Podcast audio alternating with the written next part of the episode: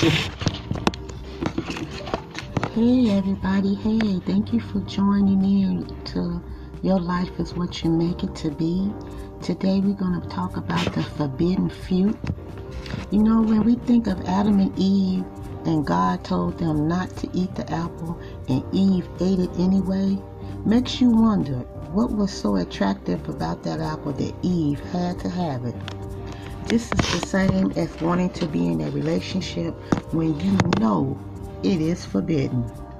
People desire what is off limits, what is forbidden, but they want it anyway, knowing they can't have it because it belongs to someone else. In a relationship, when you cheat and the natures of temptations will destroy a marriage and will cause a breakup. Just because you are separated, you are still married to that person. Understand that. So getting into another relationship is wrong and it is called adultery. Now you probably saying, but Miss Darlene, I've been separated from my spouse, from my spouse for six months to a year. It doesn't matter. Your body still belongs to your spouse. Just because you separated doesn't mean you go and open your legs because your hormones are kicking in. You feel like that? Go take a shower, or even go buy yourself a toy and satisfy your own self. But what you don't do is put yourself in a situation that you can handle. Now, let me give you an example. If you and your spouse are separated for a while, you begin to feel lost and lonely, then this person comes into your life, treats you with respect, buy you things, see to your every needs. What you think's coming next? He's not doing this for nothing, and you're not that gullible that you know don't know what he's expecting. Now what? You didn't just put yourself again in another position. First of all, the respect is good. Buying you everything is not. You can buy your own stuff. What were you doing before you met this person? You don't need anyone to buy you anything. You're capable of buying things for yourself.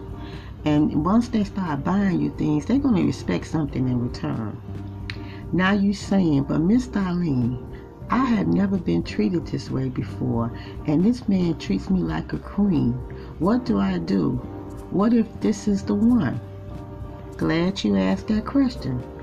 First, if you're planning on getting back with your spouse or back in the relationship that you separated yourself from, you shouldn't be talking to anyone else and work out the marriage or the relationship that you're in if it's in God's will.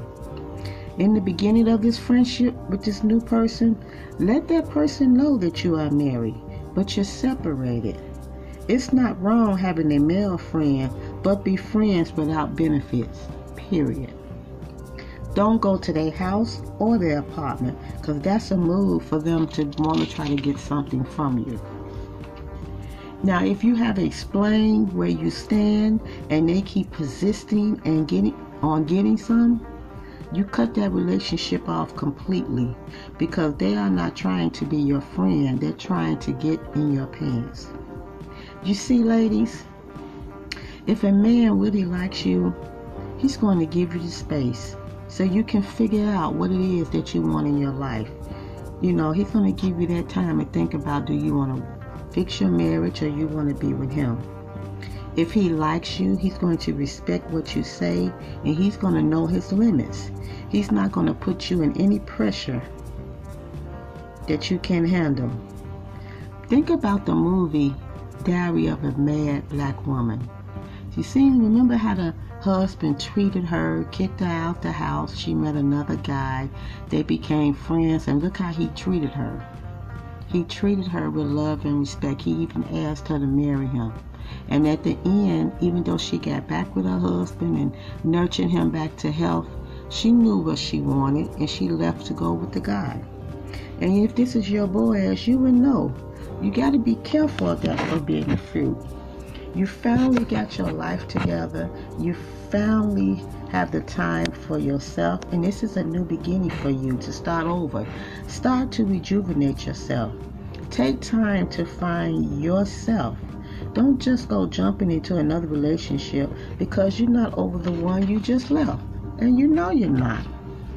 This is the time for you to work on you and fix you. You. Don't you let temptation get in the way. Everything that look good is not good for you. Everything that sounds good is muffled. Everything that smells good stinks and is foul. There is nothing wrong with being alone and by yourself. Enjoy the moment. Think about what you don't have to go through anymore. The peace and the relaxation of being free and to yourself. Take this moment and embrace it to the fullest. Start by first loving you. Thank you for joining in to Your Life Will Make Your Life is What You Make It to Be, and you have a blessed and wonderful day. Be back soon. Bye.